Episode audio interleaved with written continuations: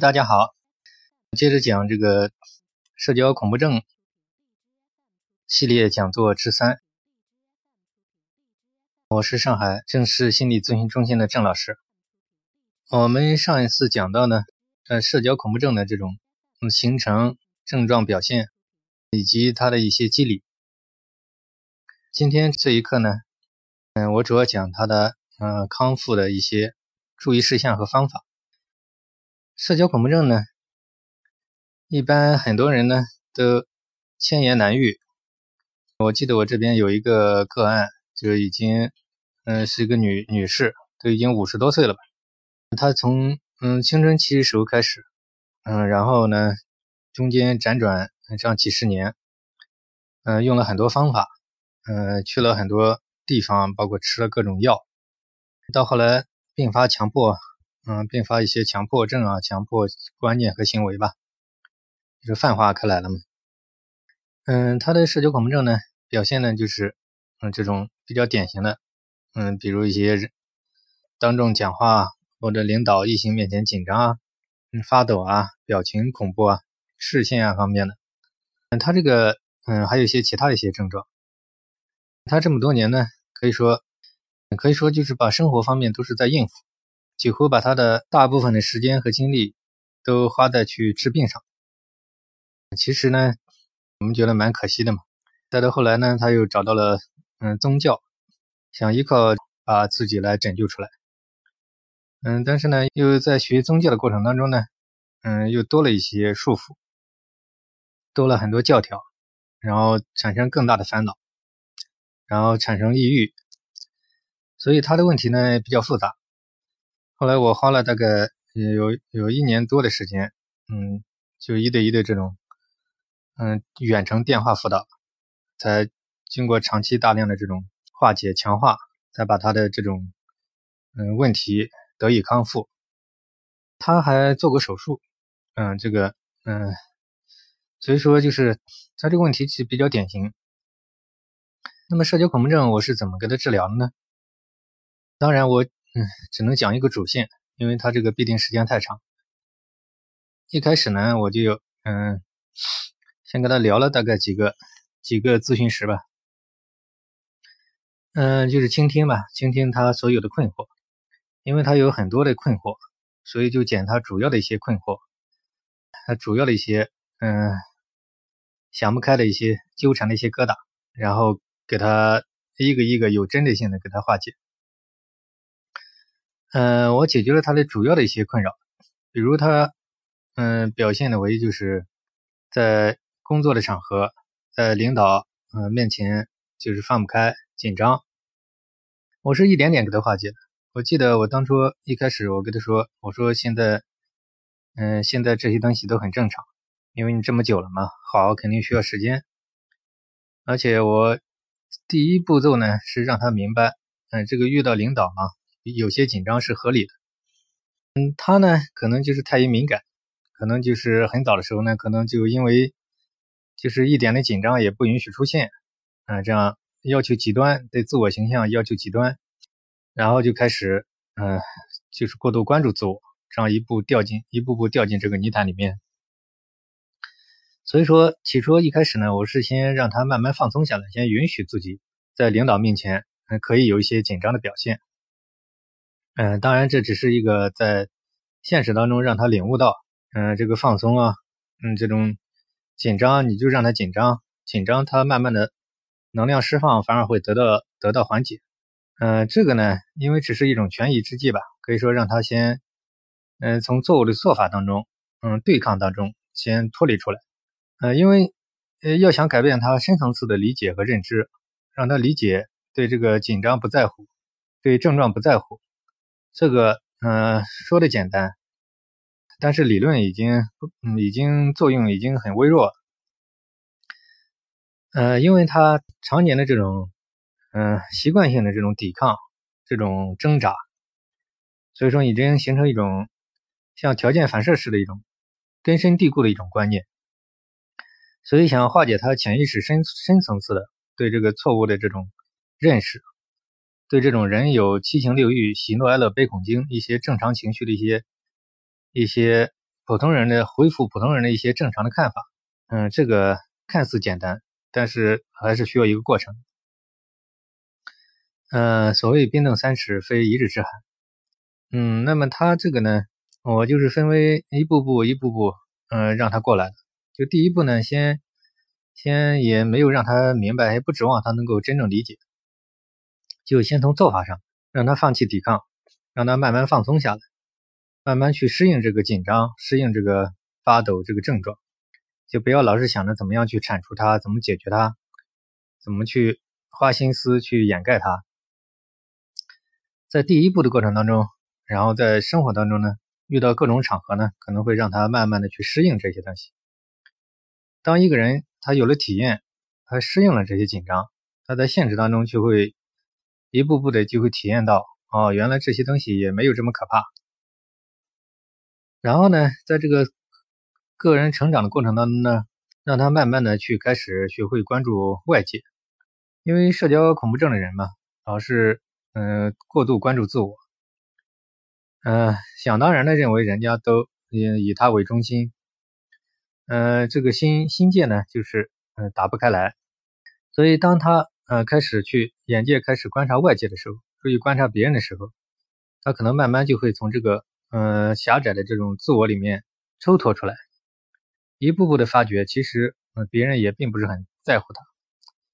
然后他发觉呢，别人好像对这个东西也是很无所谓。那么慢慢在现实当中，一步步的让他教育他，让他领悟到啊，其实是他自己太在乎了。嗯，我们说社交恐怖症嘛，嗯，从各种角度都说得通，也可以说他是极端完美主义对自我形象的极嗯过度过度在乎。那么如果他能够像普通人一样不在乎，嗯，那么他这个问题也就。会朝着好转的方向发展。那么他极端在乎自己的这些紧张啊，这些种种的表现，那么就会造成更加的紧张，所以形成精神交互作用。哎，所以说要打破他的精神交互作用，让他在生活正常的工作、生活、学习当中领悟到放松，领悟到这个东西其实没什么。嗯，这个现现实可以教育他。呃，然后再嗯给他讲解一些嗯深层次的认知，给他纠正。嗯，比如会给他讲解一些，让他观察一些，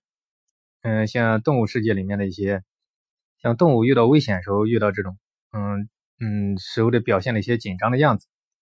嗯，当他看了一些，比如像一些动物世界当中，他发觉啊，动物也会有紧张，啊，也遇到一些危险或者重要的什么嗯什么场合。那一些动物，一些小动物也会表现出瑟瑟发抖，也会种种，嗯，种种这种类似社交恐怖症的一些表现，所以就会在现实当中一步步的教育他，让他领悟到，为什么在动物身上这些症状这么严重，为什么动物就就毫不在乎？所以说呢，这一点就可以，嗯，让他让他就是跳开自己，可以醒悟到，啊，其实是自己太在乎了。是自己，嗯，给了自己太多的条条框框，嗯，当他发觉这些动物，嗯，好像都是允许自己有这些症症状的时候，啊，内心他发觉动物也没有像他一样有这样的冲突，他就意识到自己内心的冲突的根源来源于自身，嗯，后来又让他注意观察周围的一些小孩，啊，当他观察到周围的小孩，呃小男孩、小女孩，好像在。在一些特定的场合，遇到一些特定的场合，比如领，比如大人物啊，或者是当众，嗯，唱歌或什么，或或让他去当众，或者一些类似的一些场面的时候，他发觉啊，这些小男孩、小女孩也是非常紧张的，也是有种种的这种所谓的社交恐怖症的表现。那么，我让他在现实当中一步步的观察别人，在观察小孩的过程当中，他又进一步领悟到，啊，好像这些小孩好像也不在乎。好像有这些紧张，好像内心也没有什么冲突，嗯，也没有因此耿耿于怀。所以说，在现实当中，一步步的，嗯，用各种各样的方法，让他一步步的加深认识，让他一步步的醒过来，让他理解到啊，这个东西其实是是自己太关注，自己太在乎，自己的认知有偏差，自己给自己，嗯，呃，锁了一个笼子，啊，呃，造了一个笼子，把自己关起来。所以说，所谓的社交恐怖症，可以说，嗯，我们经过这个典型的案例可以看出来，他可以说几十年当中，他嗯自作茧自缚，就是就可以说就是，嗯，一步步的自己造了一个牢笼，把自己给关起来了，在一步步的化解它，让他深刻一步步领悟到，在这个放松成长的过程当中，他的心态就就慢慢的转变了，慢慢的不再这么害怕这些症状，呃。然后也开始，呃，人就放松下来，慢慢也能适应这些东西。那在这个过程当中呢，他也逐步的，呃，也也不会极端的在乎这些东西。所以这些东西看得简单，好像很多人，嗯，包括这个求助者找到我时候，他也说他什么都懂，啊，我讲的这些东西他都理解，都懂。嗯，那么我就问他，你既然都懂，那为什么你你还没好呢？嗯，这个也就是社交恐怖症治疗当中的一个非常常见的一个一个误区。就像我今天讲的，嗯，如果你有很多年的社交恐怖症，我敢说绝大部分人你并没有真正的懂。你即使听了，你今天认为懂，嗯，但是你在现实当中遇到这种场面的时候，你依然发觉不管用。所以说，这个心理治疗其实说到底，它是一种体验式的一种治疗，是一种领悟。是一种慢慢慢慢的就是像学游泳一样，在一步步的开始来，嗯，学习老师的东西，体验老师的这种理解到的东西，然后一步步的内化成自己的东西，这样才能放松，才能成长。所以，如果有哪个人指望能够听这样一次讲座，然后就认为自己懂了，然后就跳到水里就以为就就可以游泳了，那么我觉得这样的例子，我认为是非常少见，因为我治疗。像这种，嗯，各种严重心理障碍有有十几年的时间，基本上看来，大部分来讲，一般都是需要，呃，一对一的反复的这种，嗯，化解，反复的指导，啊，在这个过程当中，反复的强化，然后才能一步步的获得成长，才能放松，才能不在乎，才能真正的接受，真正的就是，嗯，接受完整的自己，才能真正的开始不憎恶自己。哎，这些都需要，嗯，需要一个过程，需要一步一个脚印的体会，而不是像指望，就是指望听一次讲座就认为自己都理解了。这个是常见的一个一个误区吧。像我这个典型的这个案例也是这样，因为，嗯，每次从各种角度给他讲解的时候，他总认为自己理解了，但是现实当中一遇到这个问题的时候呢，他下次给我打电话。他还是说啊，还我怎么还是这么紧张？怎么还是这些，还是有这些种种症状，脸红啊，什么不敢看人啊，什么类似的，什么出汗发抖，那怎么还会有这样啊？当他说这句话的时候，嗯，我就知道他其实并没有真正理解，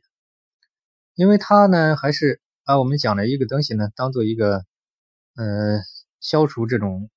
嗯，这种症状的一个手段。比如他说我已经都都能接受他了，那为什么他还会出现呢？还有说啊，我我是能接纳他，啊，我已经按照你说的，嗯，就没有去给他抵抗，嗯，但是为什么他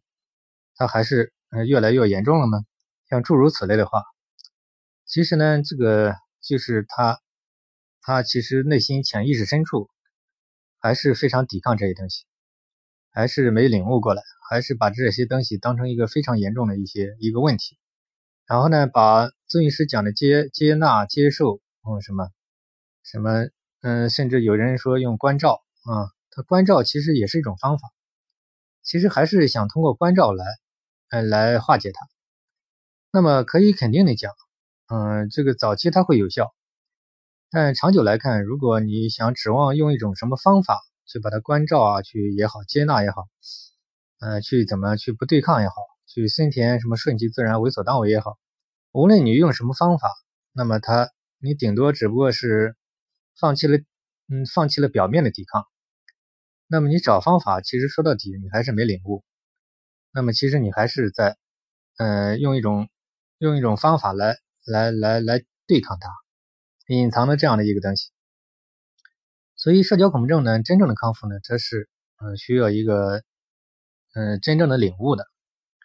啊，真正的领悟，想修正这种这么多年来根深蒂固的一个认知偏差，那么需要需要再根据他的这种支持他的这种内心的一些证据，一个一个给他进行心理心理驳导，必须从根本上让他醒悟过来，要不然的话，他无论用任何方法，嗯，他会发觉搞了那么多年，最终还是如影随形，因为他说到底了还是内耗嘛，还是围绕他本身在找方法。所以，我以前有个录音，我说，嗯，真正好的人，他就理解，他不，他不会找任何方法去解决它了。那么，他知道自己那么多年，本质上其实其实没什么，就是没事找事嘛。嗯，那么多年是一个，嗯，可以理解是一个，也也可以这样理解吧，陷入了一个误区。那么，想让他慢慢真正理解。那么这也也像敲木鱼一样，要反复敲，反复敲。那么即使他看了再多的书，他听了再多的录音，那么有时候也要也要靠一个长期的一个一个一个敲打，才能让他真正的领悟过来。所以社交恐怖症治疗为什么这么难？很多人说为什么老是好不了？有时候跟人的悟性也有点关系。嗯，但是跟咨询师的这种嗯嗯各种各种。各种引导，各种启发，